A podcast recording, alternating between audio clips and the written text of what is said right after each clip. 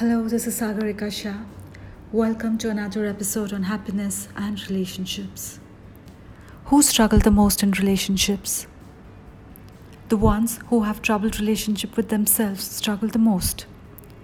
The one thing that is common in people who have troubled relationships with themselves is that they're all fear based. They have a lot of emotional problems and they are scared of their emotions.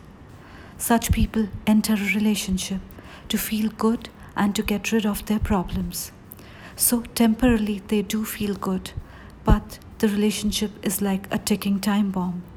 Very soon, the emotional problems they start manifesting in the form of fear, anger, control, jealousy, insecurities, possessiveness, and whatnot. Having worked with couples for many years, I've heard them saying, He cheated on me. She's very possessive. We fight all the time. He's too jealous.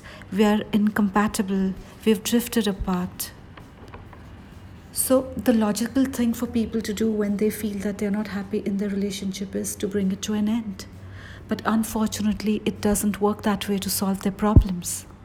41% of first marriages, 60% of second marriages, and 73% of third marriages end in a divorce. Shouldn't people get better at picking someone as time goes by and as they go from one relationship to another? The answer is not about the partner you choose, it's about the person you carry with you, and that person is you. People bring their issues from relationship to relationship and go on to recreate unhappy circumstances with someone else. The biggest issue that people bring and the and the one that will bring the relationship down is self abandonment. Self abandonment is what happens when you make someone else responsible for your feelings and sense of self worth. You're essentially looking at someone outside you to take away your uncomfortable feelings and make you feel all right. We're all prone to this, and it starts in childhood.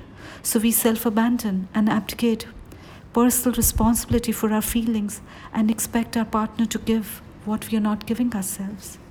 When we make our partner responsible for making us feel all right, we place an impossible burden on them to take away our uncomfortable feelings. As a result, they feel pressured, smothered, and controlled. Even if your partner gives you the love that you want, it would never be enough. You are the only person who can truly make yourself feel all right. If you take responsibility for your feelings, you'll feel good, loved, and you'll be taking a major chunk of pressure off your partner, resulting in long standing problems melting away. It's something like this if a person is starving and doesn't have any money, and if someone knocks at his door and says that, I've got you piping hot pizza. Uh, so this person says that, yeah, but I don't have money. So he says, you can have it free of cost, but you'll be required to do what I ask you to do. So this person agrees because he's hungry. So now just imagine a person who's deprived of love. If someone knocks at his door and says that, I brought you love. Would you want some? And this person would, of course, lap up the offer. But he says that, okay, there's a condition that you'll have to do what I ask you to do.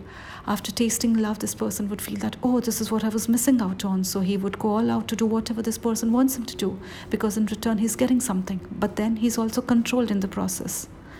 Now imagine that this person already had a lot of love in his heart, and if someone knocks at his door and says that I've got your love, would you want it? You'll be required to do whatever I ask you to do. So this person would just laugh off and say, No, I don't want any because I already have lots in my heart. Once you learn the process, it becomes a lifestyle, a wonderful habit where you take care of yourself and create better relationships simply through the art of taking responsibility for your feelings and loving yourself. Thank you very much for tuning in. Please visit www.thoughtcouncil.com and write to me at sagarika at. Till next week, please take care, stay safe, and keep smiling.